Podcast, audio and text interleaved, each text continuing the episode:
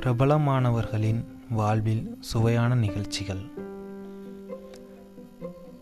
காந்தியடிகள் கவிஞர் ரவீந்திரநாத் தாகூரின் சாந்தி நிகேதனுக்கு போயிருந்தபோது தாகூர் காந்தியடிகளிடம் என்றும் மாறா இளமை பொருந்திய எங்களின் இதய அரசி சாந்தி நிகேதன் தங்களை வரவேற்கிறாள் என்று கூறி வரவேற்றார். காந்தியடிகள் புன்முறுவல் தவள அப்படியானால் இந்த பல்லில்லாத கிழவனுக்கு அதிர்ஷ்டம் இருப்பதாய் தெரிகிறதே? என்று சிரித்துக்கொண்டே பதிலளித்தார்.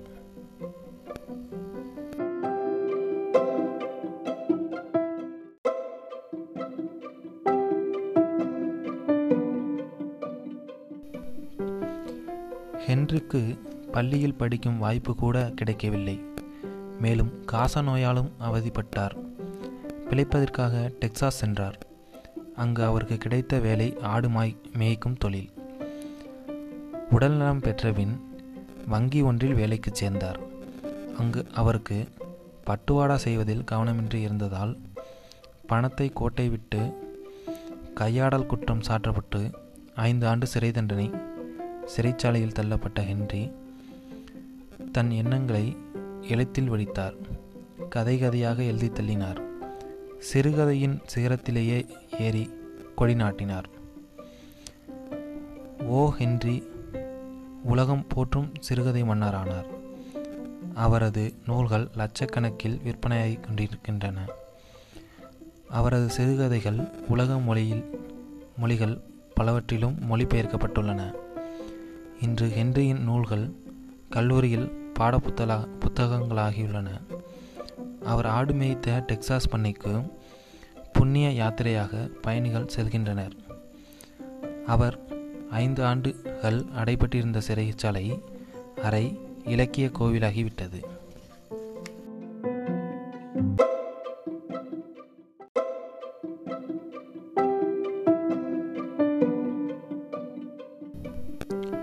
ஒரு முறை பிரசித்தி பெற்ற ஆங்கில எழுத்தாளர் பெர்னாட் ஷா ஒற்றையடி பாதையில் நடந்து கொண்டிருந்தார். அவரை பிடிக்காத ஒருவர் எதிர்புறமாக வந்து கொண்டிருந்தார். அருகில் வந்ததும் பெர்னாட்ஷாவை நோக்கி நான் முட்டாள்களுக்கு வழிவிடுவதில்லை தெரியுமா? என்றார். ஆனால் நான் வழிவிடுவேன் என்று ஒதுங்கி நின்றார் ஷா.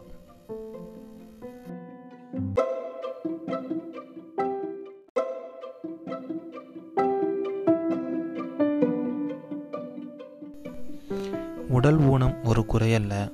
உள்ளம் வெற்றியை எண்ணி இறங்கினால் போதும். தையல் இயந்திரத்தை அமைத்தவர் ரோபோ என்ற அமெரிக்கர்.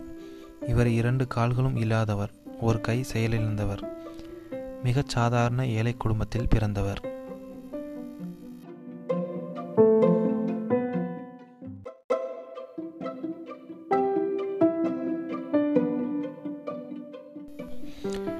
ராஜாஜியிடம் ஒருவர் புடா புடா நாடு எங்கே இருக்கிறது? என்று கேட்டார். ராஜாஜி உலகத்தில் அப்படிப்பட்ட நாடு இல்லவே இல்லை என்று ஓங்கி கூறினாராம். எப்படி அவ்வளோ உறுதியாக சொல்கிறீர்கள்?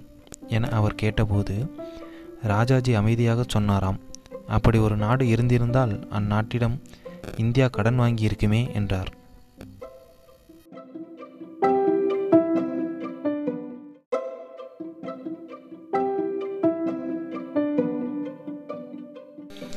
ஆயிரத்தி தொள்ளாயிரத்தி நாற்பதாம் ஆண்டில் தனிநபர் சத்தியாகிரக போராட்டம் துவங்கியது.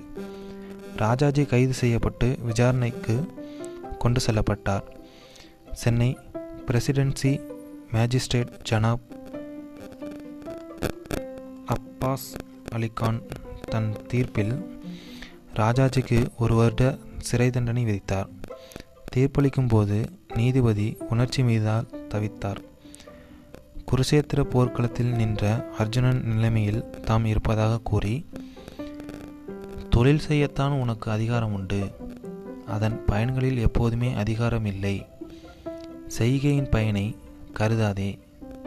தொழில் செய்யாமலும் இராதே என்ற கீதையின் வாசகத்தை மேற்கோள் காட்டி அவ்விதமே நானும் என் கடமையை செய்ய வேண்டியிருக்கிறது. நீங்கள் விரைவில் விடுதலை பெற்று பெருமையுடன் வாழ வேண்டும் என்றார்.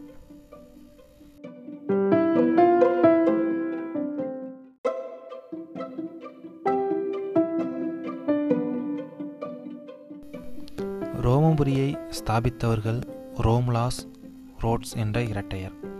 அதுபோல தமிழக அரசியலிலும் கல்வித்துறையிலும் அழுத்தமான சுவடுகள் பதித்த இரட்டையர் ராமசாமி முதலியாரும் லட்சுமணசாமி முதலியாரும். மறக்க முடிகிற இரட்டையரா இவர்கள்? இவர்கள் வாழ்வில். வழக்கறிஞர் ராமசாமி முதலியார் இன்றைய திராவிட இயக்கங்களின் மூலதனமான நீதி கட்சியின் துறைகளில் ஒருவர். இவர் பதிப்பாசிரியராக இருந்து ஜஸ்டிஸ் பத்திரிகையில் ஒரு நாடோடியின் சிந்தனைகள் என்ற தலைப்பில் பரபரப்பான அரசியல் கட்டுரை எழுதி கொண்டிருந்த போதுதான் அறிஞர் அண்ணா இவரிடம் மொழிபெயர்ப்பாளராக சேர்ந்து சுமார் நான்கு ஆண்டுகள் பத்திரிகை துறையில் பயிற்சி பெற்றார்.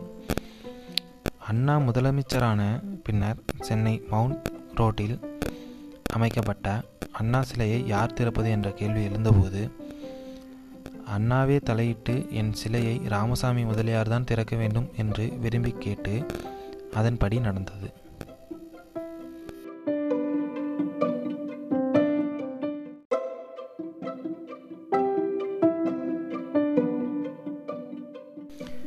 ஜஸ்டிஸ் பத்திரிகையில் அரசியல் கார்ட்டூன்களுக்கு முக்கியத்துவம் கொடுத்து அந்த நையாண்டி முறையை இந்திய பத்திரிகை உலகில் பிரபலப்படுத்தியவர் ராமசாமி முதலியார் தான் இவர் சென்னை மாநகராட்சியின் தலைவர் பகுதியில் பதவியில் இருந்தபோதுதான் ஆயிரத்தி தொள்ளாயிரத்தி இருபத்தாறில் பி. தியாகராயர் அறிமுகப்படுத்தி இடையில் நின்று போயிருந்த மதிய உணவு திட்டத்தை இருபத்தொந்து பள்ளிகளில் தொடங்கி வைத்தார்.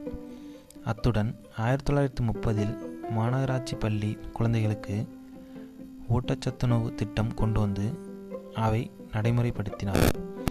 கடுமையான எதிர்ப்புக்கிடையில் சென்னை வானொலி நிலையம் உருவாக காரணமாயிருந்தார். இவர் முயற்சியால் தான் ஆயிரத்தி தொள்ளாயிரத்தி முப்பதில் ஏப்ரல் ஒன்றாம் தேதி முதல் சென்னை வானொலி ஒளிபரப்பப்பட்டது. இரண்டாம் உலகப் போர் நடந்தபோது இந்தியாவின் சார்பாய் சர்சிலின் போர்க்கால அமைச்சரவையில் அமைச்சராக இருந்தார். ஐக்கிய நாடுகள் சபை நிறுவப்பட்ட போது அதன் கொள்கைகளை உருவாக்கியதில் ராமசாமி முதலியாருக்கும் பங்கு உண்டு.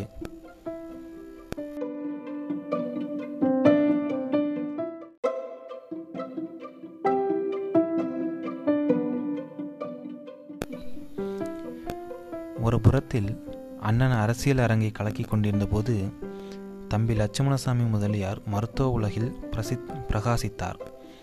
மகப்பேறு மருத்துவத்தில் நூற்றுக்கணக்கான மாணவர்கள் உலகின் வெவ்வேறு பகுதிகளிலிருந்து சென்னையை தேடி வந்து கற்றுச்செல்லும் நிலையை உருவாக்கினார். சென்னை மருத்துவக் கல்லூரியின் முதல்வர் பதவியை ஆங்கிலேயரை தவிர வேறு யாரும் நினைத்து பார்க்க முடியாது என்ற சமயத்தில்தான்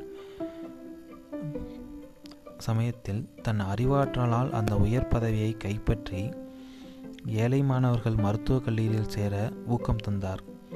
உலகின் ஒரு பல்கலைக்கழகத்தில் தொடர்ந்து இருபத்தி ஏழு ஆண்டுகள் துணைவேந்தராக இருந்த பெருமை லட்சுமணசாமி முதலியாருக்கே உண்டு. வெளிநாடுகளில் சென்னை பல்கலைக்கழகத்தை முதலியார் பல்கலைக்கழகம் என்று அழைக்கும் அளவு புகழ் பெற்றிருந்தார்.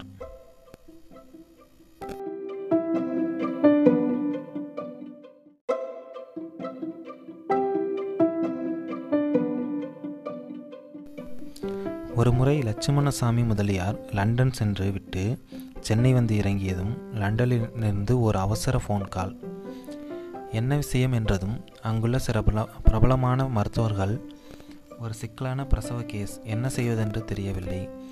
சிசேரியன் கூட முடியாது. உடனே நீங்கள் மறு விமானத்தில் புறப்பட்டு லண்டன் வர முடியுமா என்று பதறி இருக்கின்றனர். முதலியார் நிதானமாக நிலைமையை ஃபோனிலேயே விவரமாக சொல்ல சொல்லி கேட்டிருக்கிறார். பின்னர் இதற்கு நீங்கள் சிகிச்சை எதுவும் அளிக்க வேண்டாம். சம்பந்தப்பட்ட பெண்மணியை தொடர்ந்து சில முறை மாடிப்படியில் ஏறி இறங்க செய்யுங்கள் என்று சொல்லிவிட்டு போனை வைத்து விட்டார். நீங்கள் சொன்னபடி செய்தோம். குழந்தை நல்லபடியாக பிறந்து விட்டது என்று ஃபோன் வந்தது.